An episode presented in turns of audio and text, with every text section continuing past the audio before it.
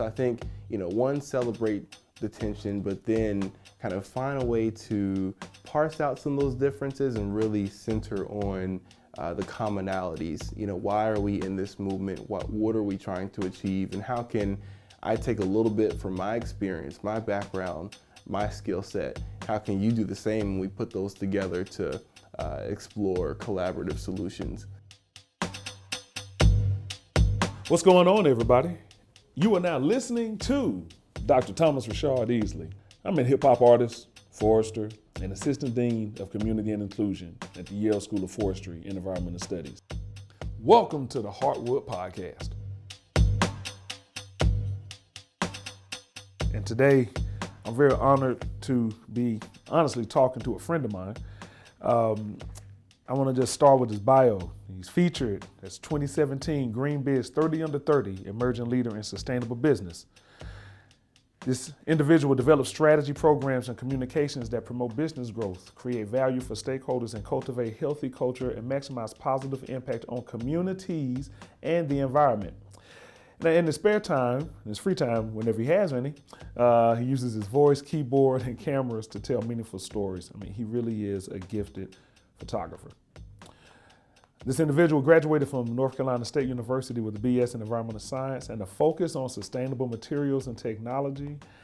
And while at N C State, he scored three engineering internships with the North Carolina Department of Transportation and a sustainability internship with the City of Raleigh, Office of Sustainability. I'm smiling because I know this individual pretty well. He was a student of mine as well. Uh, he has worked uh, as a strategy manager at, at Interface Americas. He's a globally recognized sustainability leader. And um, and and and just to have him here with me, I'm really proud. So I'm talking about the one and only Jerome Bond. What's going on, my friend? Nothing much, Doctor Easley. Hey. Good to see you. Thanks uh, for having me here. Thanks it's, for uh, it's a very special moment. I feel like, you know, it was yesterday when I was walking around campus as a freshman and seeing you uh, there. You know, you've always been somebody I've looked up to and appreciate the great work that you do in this arena. So um, thankful to be here with you on the podcast. All right. Yeah. So and uh, being that we're here at Yale School of Forestry and Environmental Studies, uh, as, uh, as the future will hold, time causes new things to happen. And I'm happy to have you here, brother. And I just want to go ahead and get into it. Okay. Let's dive right in. Look, tell us who you are, because because you and, you and I both are Southerners, but we're just from different parts of the, as I say, the dirty South. This so, is true. So tell this us. True. So tell us more about you, man. Okay. Well, I, I was actually born in Maryland, Prince George's County, Prince Maryland. George? Okay. I was only up, I was only there till about age twelve. Okay. Um, moved to Charlotte, North Carolina, and therefore became a Southerner. Uh huh. Um, grew up uh, in Charlotte, North Carolina. My dad was a pastor. Um, I was actually homeschooled from K through twelve, and so um, you know, pretty much grew up very tight knit family. Um, I went to North Carolina State. Where mm-hmm. I, I'm seeing your face. Do we need to pause there at no, the homeschool? No, no, no, no. Just like, well, I didn't. I, I knew about the homeschool. I didn't know it was that long. Yeah. Because I remember yeah. when you were coming to state, mm-hmm, you know, mm-hmm. and they told me, you know, yeah, you know, he was homeschooled, and I was like, yeah, I was just thinking, uh, like first year to, you know, like to, to the senior year, but okay, I, I'm, I'm just, and, and not to have an issue. I'm just oh like, no, no, no. I'm just learning so much. I'm sorry. Please yeah. continue. My yeah. Bad. So you know, shout out to my mom. Super thankful for her for really pouring her entire adult life into. Uh, You know, me and my siblings, and just kind of helping yes. us get to these places that we're in today. So, uh, mm-hmm. yeah, homeschool proud. Wow. Um, I uh, got to N C State in two thousand eleven mm-hmm. and was initially majoring in civil engineering. I thought I wanted to build these huge roadways, stadiums, bridges. Mm-hmm. Um, growing up as a kid, I loved to play with Legos and blocks, and just thought that I had a very structural Uh, you know, a structural career in my future. Uh-huh. Um, I actually started my internship with N C D O T after my freshman year right. and mm-hmm. quickly realized on that internship that I was way more interested in the creeks and the roadways below the bridges that I was supposed to be working on than the actual mm. bridges themselves. Okay. Nice. Um, I kind of had this epiphany where I realized that, you know, hey, when I was a child and I loved to, you know, go to the library and read about the outdoors and go on different hikes uh, at my local park, you know, go out in the backyard and pretend that that gully gushing with rainwater was a vibrant creek. Uh-huh. Uh, you know, when I, I reflected back to those times and realized that I've always had a love for the outdoors and an appreciation for um, just natural resources and just the earth itself. And so okay. I had this moment out on the internship where I realized, hey, I can actually take this passion for the outdoors and turn it into a viable career. Mm-hmm. And that was kind of a pivot for me. That was a turning point. Okay. Um, where I, you know, transitioned to environmental engineering and then eventually environmental science with a focus in sustainability. Yeah. And so yes. that's kind of the uh, academic foundation um, for what got me to where I am today. Mm-hmm. Um, you know, like, like you mentioned earlier, in my free time, I enjoy photography, particularly landscape photography. Okay. Um, I just love capturing the stories of the outdoors and just, mm-hmm. um, you know, for example, I was sharing with you earlier that I went to Yosemite National Park yep. last week. Um, it's snowing there. It's about twelve degrees, mm-hmm. uh, blistering cold. Ooh. And I was so intrigued by the fact that this same park that I visited earlier last, sum, uh, last summer uh-huh. had a completely different identity, like the same exact spots that I wow. uh, traveled to to shoot.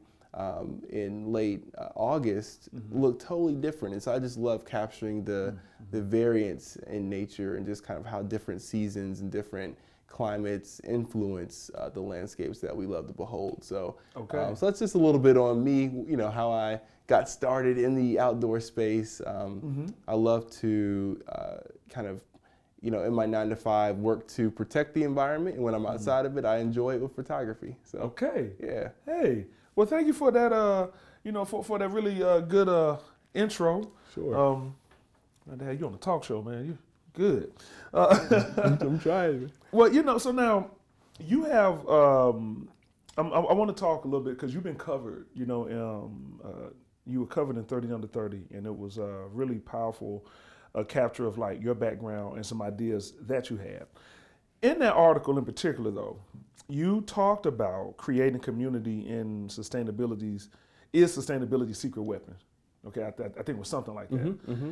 I'm curious uh, because I'm working here as a dean in com- of community and inclusion here in the School of Forestry, and I feel like the community is a very important part um, of everything that we do within forestry as well as the environment. Because really, when we talk about protecting the environment, I feel like we're talking about really addressing the people. Mm-hmm, so mm-hmm. I'm curious to you, like, what did you mean by that when you said creating community is sustainability's secret weapon? Hmm, so that's a great question. Um, so I think in the sustainability space today, mm-hmm. um, a lot of the solutions, the innovations uh, that are being created, the challenges that we're trying to surmount, a lot mm-hmm. of the brainstorming, a lot of the ideating is happening in very homogeneous spaces. Mm-hmm, and mm-hmm. I believe that you know, the more that we we include people from diverse backgrounds in these conversations, the more dynamic the solutions will become. Um, okay. You know, one thing that I noticed um, during my time, um, specifically in Atlanta, mm-hmm. um, was that a lot of the organizations that you know I liaise with um, that had a huge heart for community, a huge heart for communities of color, communities in need, communities suffering at the hands of environmental injustice, mm-hmm. a lot of these organizations uh, came up with really great ideas or seemingly great ideas for how to address some of those issues. Okay. But a lot of those organizations look to kind of copy paste those solutions onto the communities that they were looking to help. Mm-hmm. And I recognize mm-hmm. that, hey, although, and, and I'm guilty of this too, you know, um, I have a lot of ideas that I've thought to be, you know, potential game changers. But mm-hmm. I realized that it's important to engage intimately with communities that you're looking to uh, that you're looking to touch and figure out ways to kind of work hand in hand to create collaborative solutions because, mm-hmm. you know, we don't know what it's like to, you know, be in their shoes, you know, and so yes. it's it's almost, you know, a little prideful to take our standpoint, even though it's coming from a good heart and know one hundred percent that it's going to be what that community needs. So, for mm-hmm. example, just to mm-hmm. illustrate this a little bit, mm-hmm. um, I was, you know, riding with a friend to the basketball court and telling him about one of my ideas around um, really ameliorating poverty in Atlanta. Okay. And, you know, I'm sharing this idea and, you know, I'm really excited about it. I've been ruminating on it for years now. Mm-hmm. And my friend turns to me and says, hey, and I didn't know this at the time, but there was a point in my life when I was homeless. He said that to me. Mm-hmm. And honestly, the idea you just shared with me, even though it's coming from a good place, I would not have cared about that when I was homeless. And that really struck me. It showed me that, wait a minute, mm-hmm. as good as I thought that idea was, I need to listen. I need to understand the worldview, the experience, uh, just the everyday struggle of this community in need that I care about. Mm-hmm. And so that, at, from that point on, um, I felt like it was important to share with my fellow sustainability professionals that, mm-hmm. you know, it, it's great the work that we're doing, the workshops that we convene to discuss these solutions, but if we're not mm-hmm. uh, building community mm-hmm. with those that we want to reach, yes. um, those ideas are only going to go so far. Ooh. And so I think that's a big piece that's missing right now. The reason I went whoo like that, I'm sorry, I guess I just did a little offset thing, right? Look, yeah. she's, she's crazy, right? At Yale, that's right. Mm-hmm, uh, mm-hmm. But not um, mad at it. Yeah, I just uh, I, I I agree with everything that you said. I I I'm hitting pause because I I had another one that I want and I and I do, but I really want to kind of go to that one I thought I was going to close on. Okay, okay. Because so we just did this. Re- I, I'll tell you why. So we just did this recent um, workshop this past Wednesday. Mm-hmm. This environmental justice mentoring workshop with our New Haven Adult and Continuing Education Center. Most, and I, I think we were just talking about that also right, earlier. Right.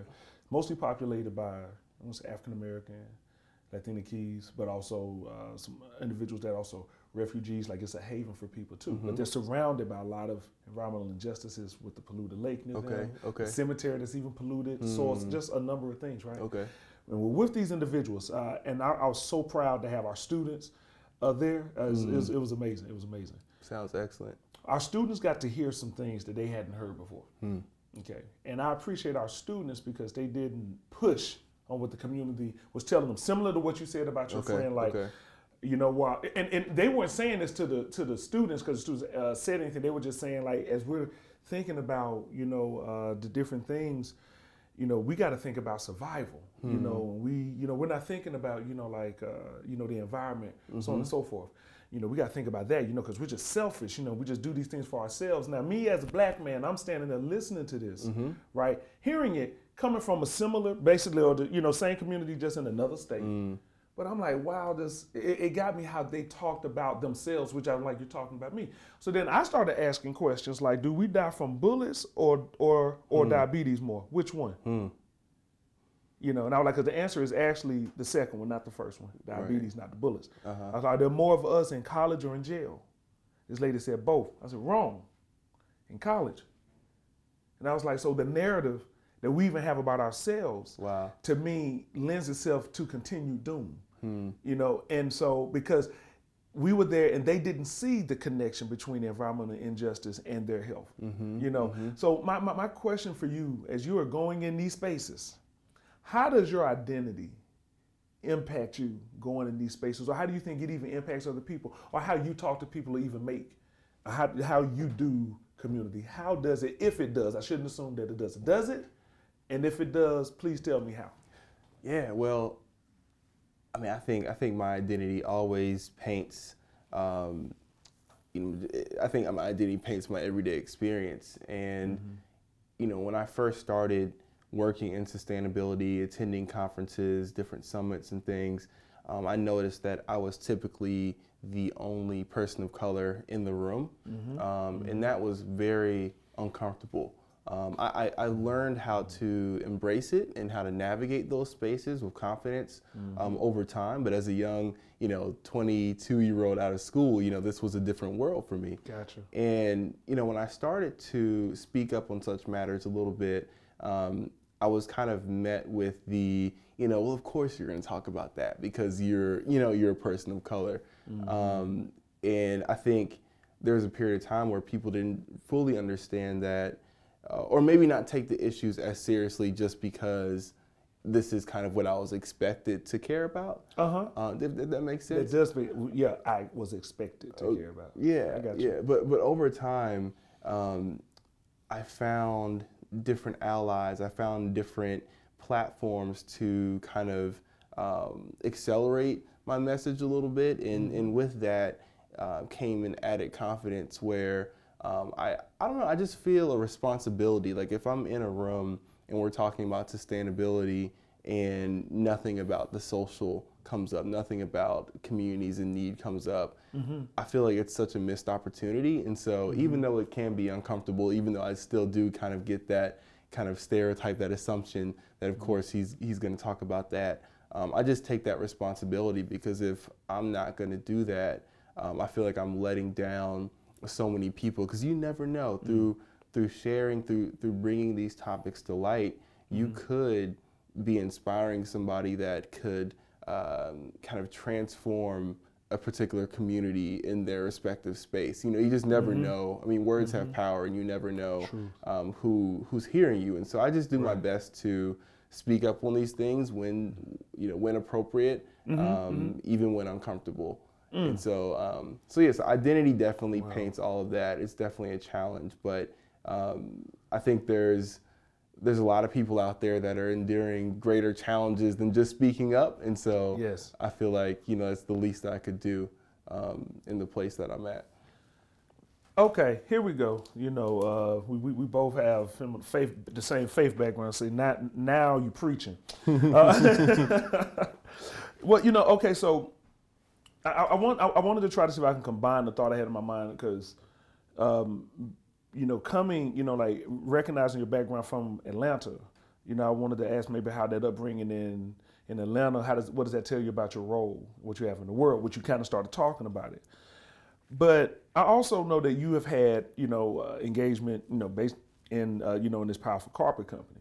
So you have this, you know, coming from, you know, Maryland, Charlotte, you know, touching beautiful space, Atlanta. Um, most people don't get excited about the carpet, at least in my opinion. I do, because it feels good, but I don't know, you know, everything. But how do you use your role at a carpet company to create a shared vision for the world, recognizing this other, you know, these other backgrounds, you know, Prince George's County, Charlotte, D C, Atlanta, North Carolina, mm-hmm. now, you know, San Francisco. Yeah, yeah, well, you know, first and foremost, you're right, you know, carpet isn't the most glamorous industry to, to mm-hmm. start your career in. Um, honestly, mm-hmm. not a lot of people know about Interface or its competitors even, just because they're in the B two B space. So you're never gonna see mm. an Interface commercial on T V.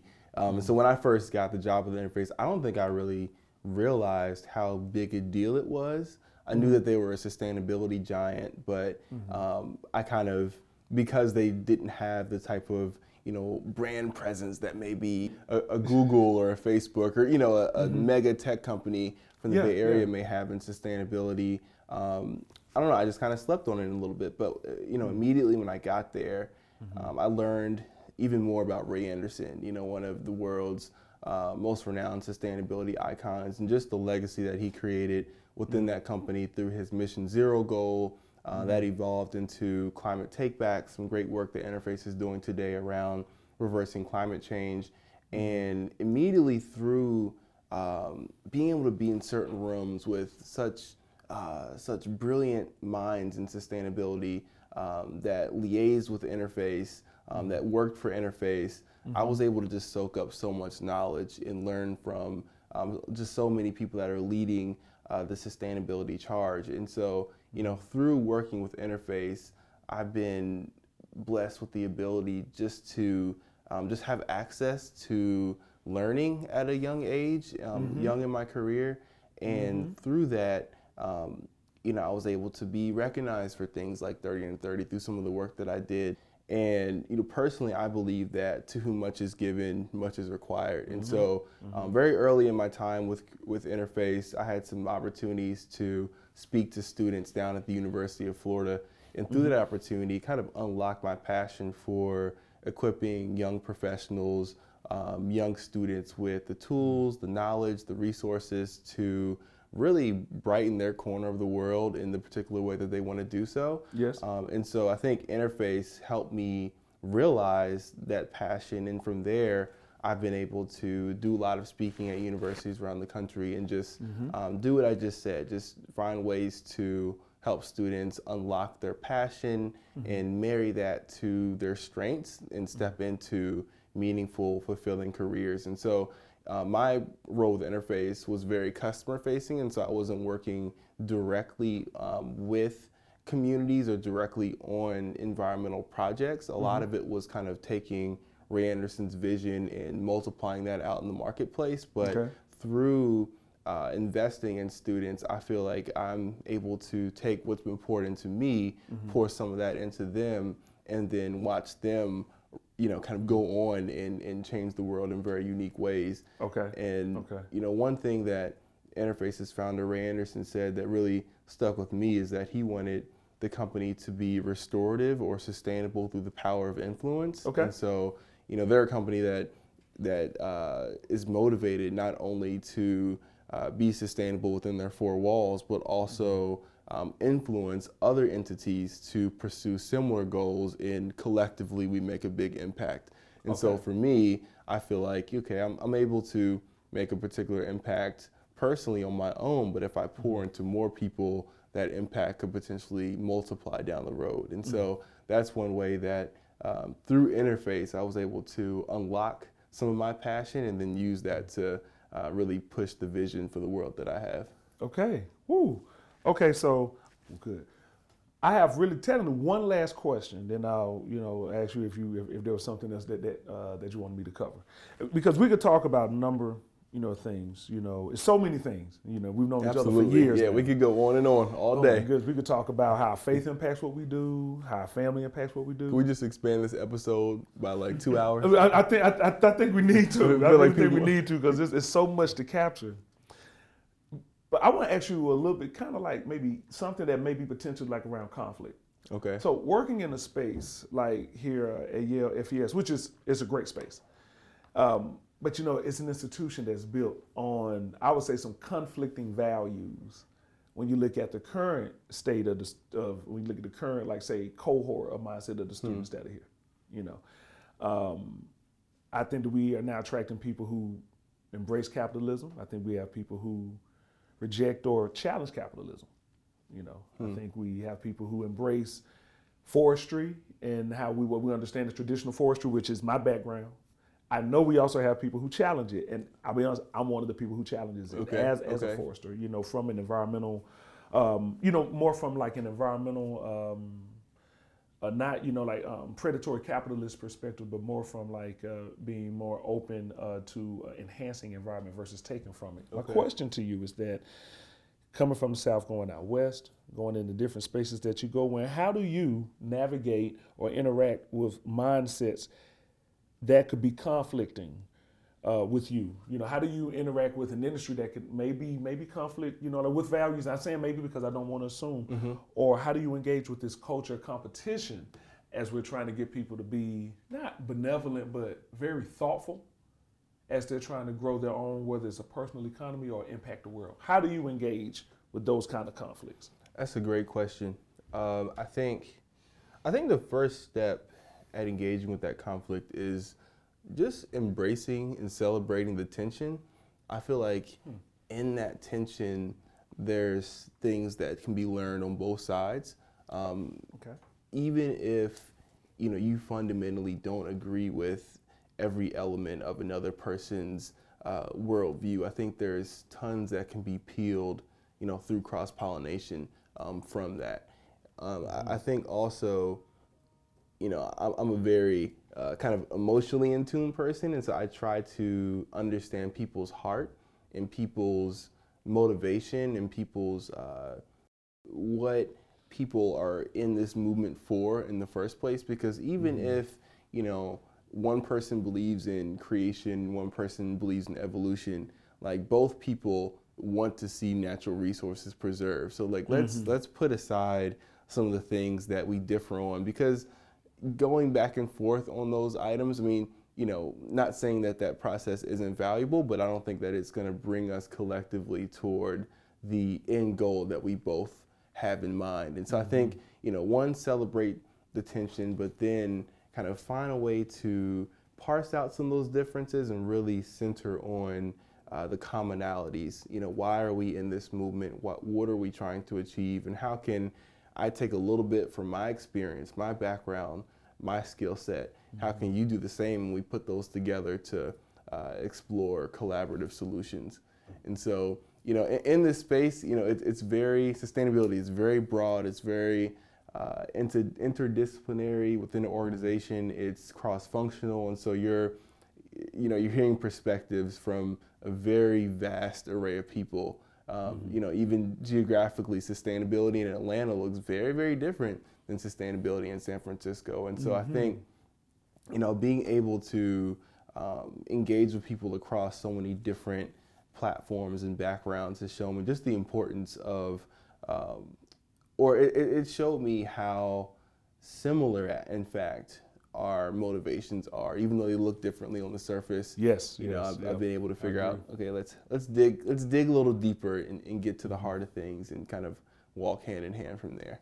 Okay, well, well, so the the, the things that you have another appointment you have to get to soon, but before we, uh, I guess, let you go, I like I need to check in with you. Is there something that you would have or that you would like to talk about? Something that I didn't ask you. Um, And as a matter of fact, if you want, I can just elaborate a little bit why we titled this Heartwood, and if that'll trigger anything. Sure, sure. Uh, which, you know, Chris is already, uh, and and also you, everyone let you know, Chris Perkins is here in the background.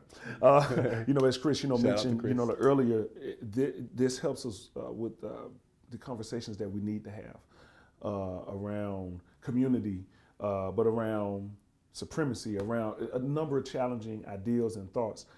Um, we use this platform in a way of like kind of meeting that intersection of forestry, environment, and diversity. Like, where does this industry impact, not just socially, but where does this impact people personally? Where does this impact us emotionally, which you've already alluded to it. And so uh, being that that's, you know, what the podcast is kind of focusing on and having these conversations through different aspects of it, uh, is there something else that maybe I, uh, that I could have asked you that I didn't, that aligns with your work, that aligns with your personal calling as you feel, you know, that you'd like to elaborate on and share with us? Sure, sure. I think, you know, as we close out, you know, I want to share with uh, the listening audience that everybody in this space has an opportunity to change the narrative. Um, you know, diversity in forestry, diversity in sustainability and natural resources, I think is paramount to us experience in the future that we want to experience. Mm-hmm. Um, again, you know, diverse rooms, um, all working together, brainstorming uh, how to get to the future we desire. Um, it's essential. Without diversity, um, it's tough to take the steps in those directions. And so I just encourage um, students, you know, in, in your future careers, just to step into them um, thinking about how to champion diversity, whether it's, um, you know, finding, whether it's hiring an intern from a background that's different than yours, whether it's um, creating a mentoring program for young minority uh, staffers within your organization. There's so many ways to, to really invest into uh, young minority talent um, mm-hmm. within corporate America or elsewhere. And so I just think having that on your radar.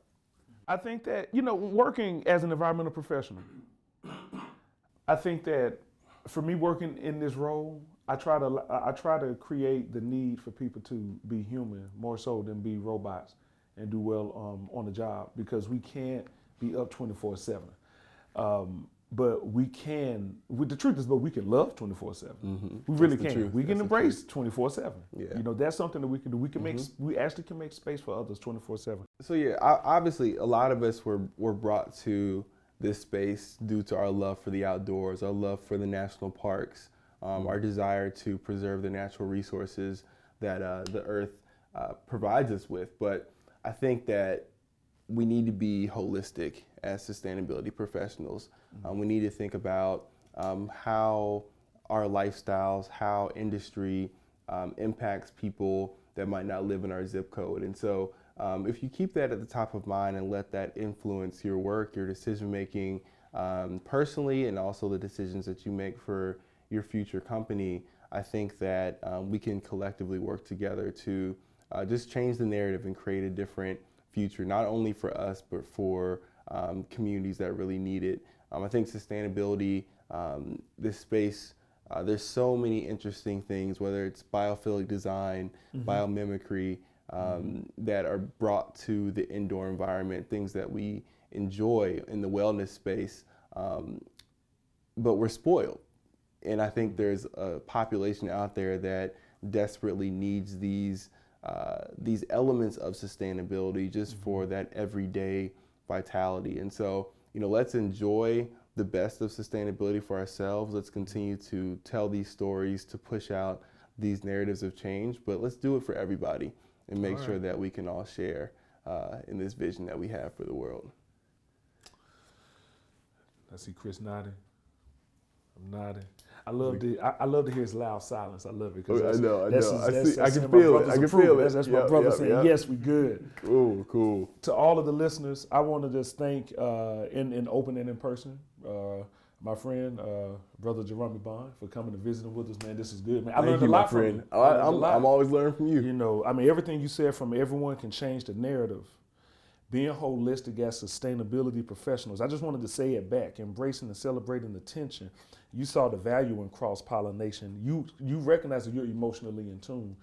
Um, finding a way to parse out those differences so we can focus on the commonality. I just want to, I think, close out with uh, these are some takeaways. If people say, what can we do? I I, I just gave it, it to you because I just repeated what the professional said.